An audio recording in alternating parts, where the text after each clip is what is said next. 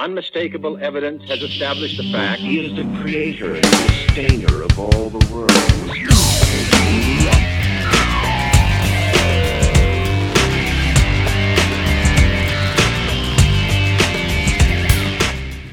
Welcome to the True 316 podcast, the place that we honor that all scripture is given by inspiration of God. Our prayer is that the God of our Lord Jesus Christ, the Father of glory, may give us the spirit of wisdom and revelation in the knowledge of Him.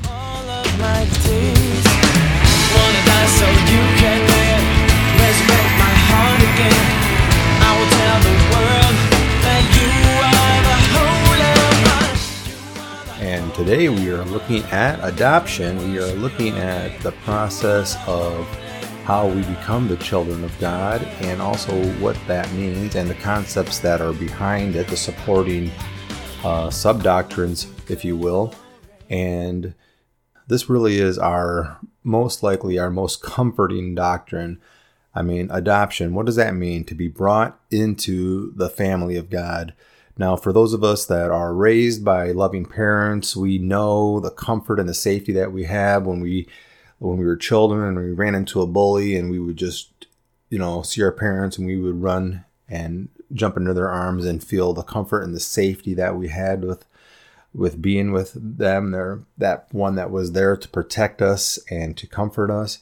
Um, uh, but there are some of those uh, that really didn't have an experience of loving parents, and sometimes even those that have parents that are the cause of pain and suffering for children. And yet, uh, so we would think maybe they don't understand what the love of a, a true parent is, but really from their own testimonies, from what people have spoken of, we know that these people really did understand what that love was supposed to look like. They understood the ideals of that love and that they longed for it.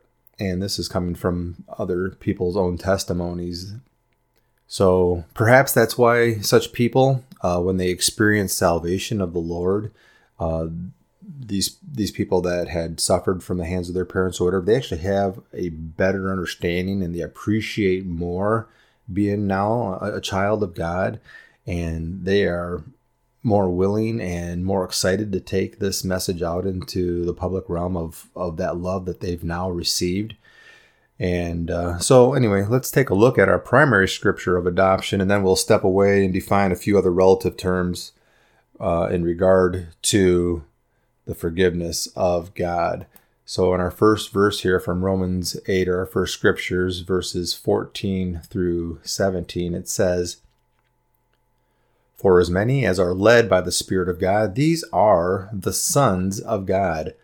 For you did not receive the spirit of bondage again to fear, but you received the spirit of adoption, by whom we cry out, Abba, Father. The Spirit Himself bears witness with our spirit that we are the children of God. And if children, then heirs, heirs of God and joint heirs with Christ, if indeed we suffer with Him, that we may be also glorified together. So, first thing we see here is that there's are those led by the Spirit. So, this is a reminder of the sovereignty of God and salvation. And then we see the word fear, for did not receive the spirit of bondage again to fear.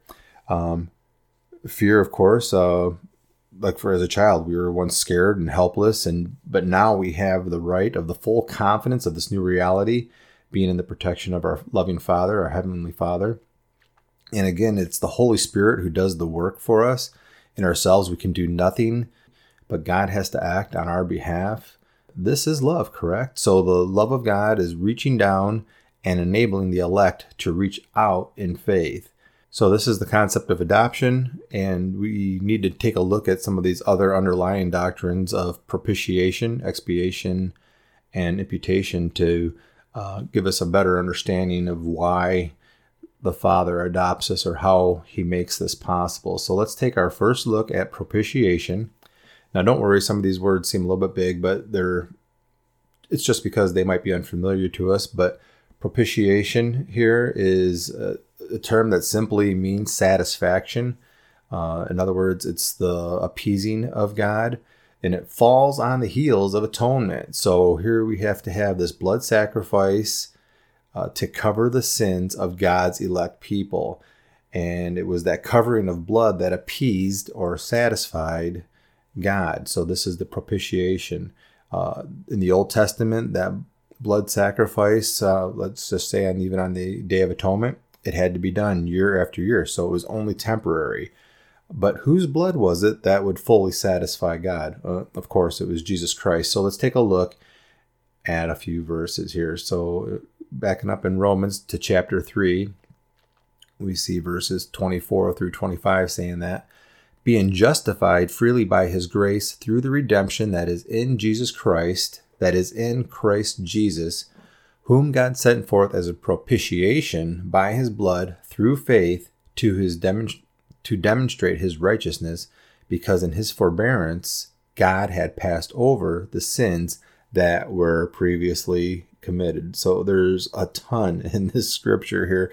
Uh, we see concepts of justification, uh, redemption, propitiation, forbearance. We even see Passover here.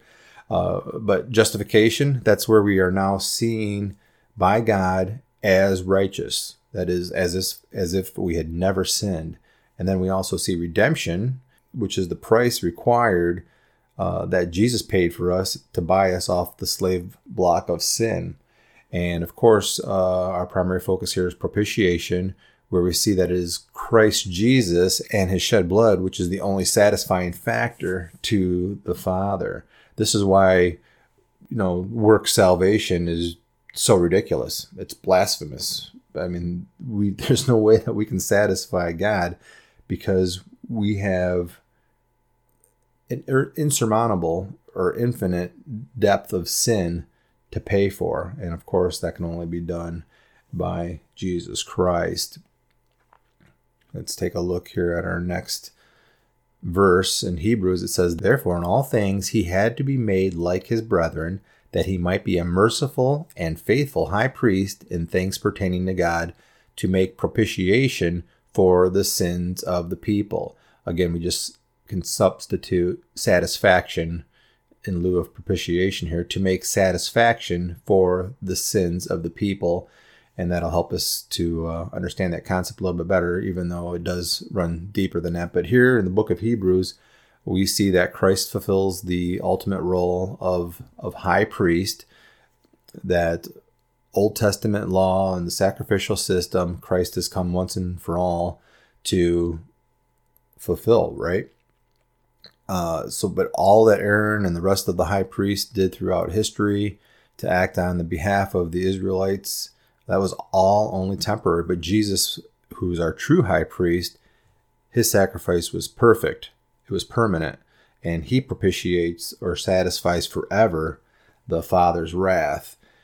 Let's take a look at First John chapter 2 verse 2 and it says and he himself is the propitiation for our sins and not for ours only but also for the whole world again uh, he himself is the satisfaction for our sins but here we see the whole world and again uh, we're isolating this a little bit, so we got to be careful of the context uh, just to make sure uh, that we're all on the same page.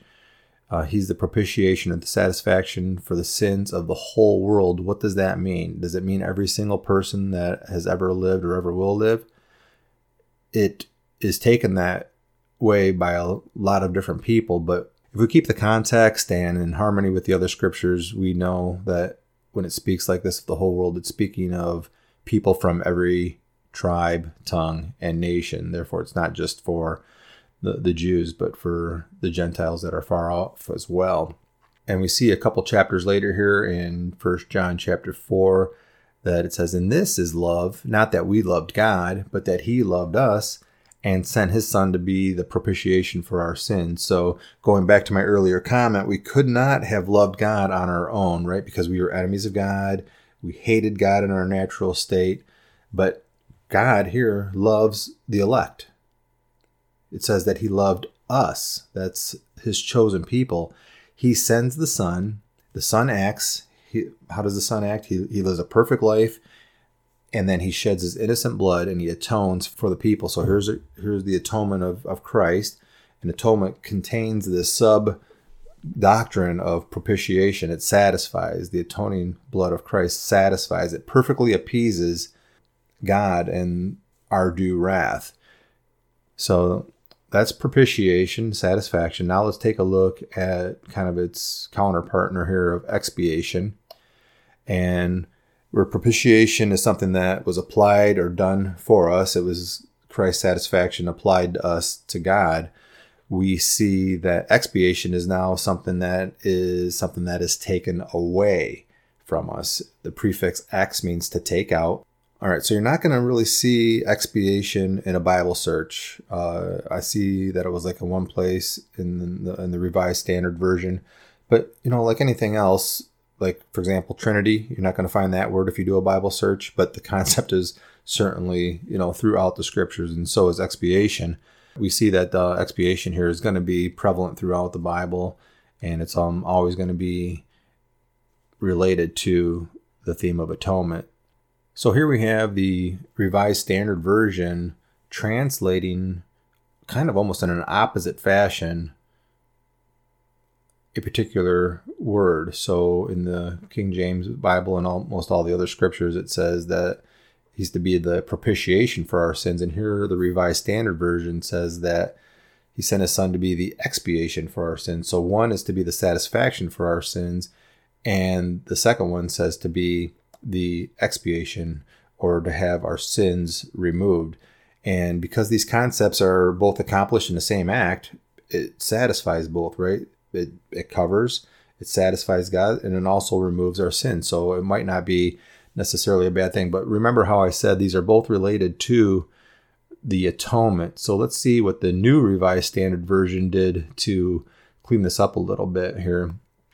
We see where it was propitiation and then expiation, we see now it's listed as the atoning sacrifice for our sins. So I think it does justice here in this update because all of these things take place in the atoning sacrifice. So here to read this verse one more time, and this is love, not that we love God, but that He loved us and sent His Son to be the atoning sacrifice for our sins. So the blood of Christ atones, that means it covers our sins. And through that covering, it satisfies God. It also removes our sins. That's the love of God. So it takes our sins away. And these doctrines here of propitiation or expiation, they all lie within our main theme of atonement. So here it's it's fine to be used this way. So the atoning sacrifice works great. You know, it's a covering, a washing away, and, and God is also satisfied. Uh, I have also here listed um, just a little definition of expiation, uh, which you can take a look at in your own time, but I'll just read it quick. It says the Hebrew family of words translated by expiation speaks fundamentally of a solution for sin, and the most common association is with the idea of atonement. Expiation has to do with the blot of sin, and hence the term is related to such words as forgive, purge, cleanse, or atone. So to expiate in regard to our sin is to blot it out, to remove it. Jesus does this and he renders our sin completely as if it were never there to begin with. So we don't have to compete the propitiation and expiation against each other, right?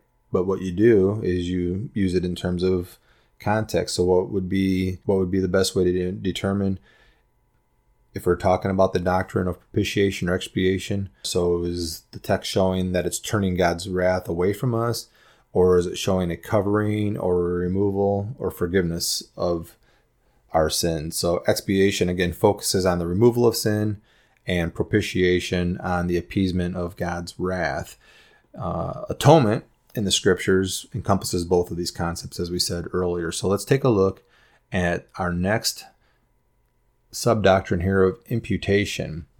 And imputation is a word that designates anything that's reckoned to us, something that's put to our account. For example, if you put $100 in my bank account, you imputed it to me. It's imputed to me. It is now legally my $100. It's been accounted to my possession.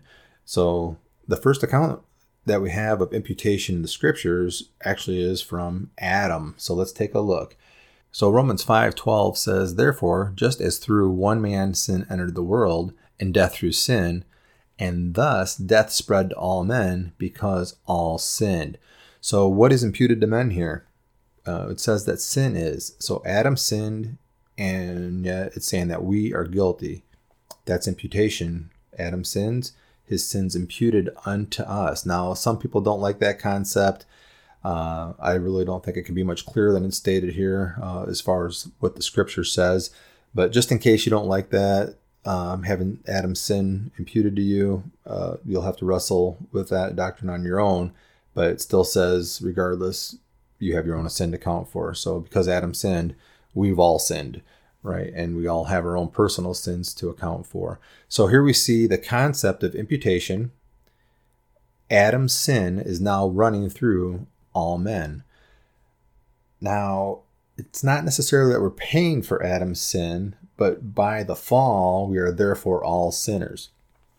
What, but what's the contrast here? It's the second Adam. Let's take a look. At our next verse, just a few verses later, it says, But the free gift is not like the offense, for if by the one man's offense many died, much more the grace of God and the gift by the grace of the one man, Christ Jesus, abounded to many. So people are fallen in Adam, but they're graced in Christ. We see the imputation of sin of Adam and then the freedom from it in Christ. The biblical doctrine of imputation is really a double imputation. That means that something is attributed to us, that's Christ's um, righteousness is attributed to us, but also something is attributed back to Christ. So grace is a, really a gift of double imputation here. We have Christ's righteousness applied to us, and our sin is accounted to Christ. This, by the way, is a legal transaction. So let's take a look uh, at a few supporting verses. So here in Philemon, we're going to see Paul's going to assume the debt of Onesimus, and we have anything that's going to be a charge to his account is going to be taken care of uh, really by Paul. So it says, Paul says here, if you then account me as a partner, receive him as you would me. But if he has wronged you or owes you anything, put that to my account. So here you see that Paul is letting um, Onesimus' account be a charged to Paul. And then in Psalm 32, we see in the Old Testament account here that blessed is the man who the Lord does not impute iniquity. So the Lord does not impute iniquity. So is there no sin here? Well, yeah, there's there's sin, but Yahweh is not charging it to this man's account. Could he? Of course he is. The man's actually guilty of it, but it's saying here that the Lord is, does not impute that charge to him. So let's take a look at how our sins were accounted to Christ. Let's go to another Old Testament verse in Isaiah that we're familiar with Isaiah 53, verses 4 through 6. Surely he has borne our griefs and carried our sorrows, yet we esteemed him stricken, smitten by God, and afflicted. But he was wounded for our transgressions, he was bruised for our iniquities. The chastisement for our peace was upon him, and by his stripes we are healed. All we like sheep have gone astray we have turned every one to his own way, and the Lord has laid on him the iniquity of us all. So you can just see how this entire passage is just laced with imputation, things that are being uh, charged to one person, being taken care of by another. And let's let's look at a couple of these right now. So he's borne our griefs, he's carried our sorrows, um, he's wounded for our transgressions. He's bruised for our iniquities, right? All of these things he's taken on to his account. Now, what about us? Well, our peace, it says, comes from his chastening. Um, we are healed. So, our healing, we're made alive, we're made safe, we are saved by him. So, all of these things of the goodness of Christ are now attributed to us, they're imputed to our account. Um, just an amazing passage here in the Old Testament. And then uh, probably here our, our best look is going to come from Second Corinthians in chapter 5, verse 21. It says, For he made him who knew no sin to be sin for us, that we might become the righteousness of God in him. So we see this imputation taking place.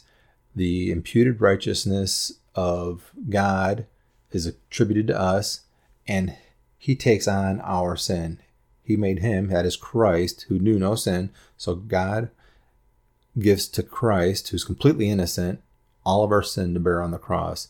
And what's the result of it? We get the righteousness of God in him. So uh, our sin to him, his righteousness to us. This is that double accounting or the transaction, and it defines perfectly our doctrine of imputation here. So because this is a legal transaction, it's legal and binding, and we have now forgiveness, and this allows us to have that transaction of adoption that we began our study with. So it's legal, it's binding, and permanent, of course, and it's for all whom Christ died. The application is according to those whom God chooses unto himself.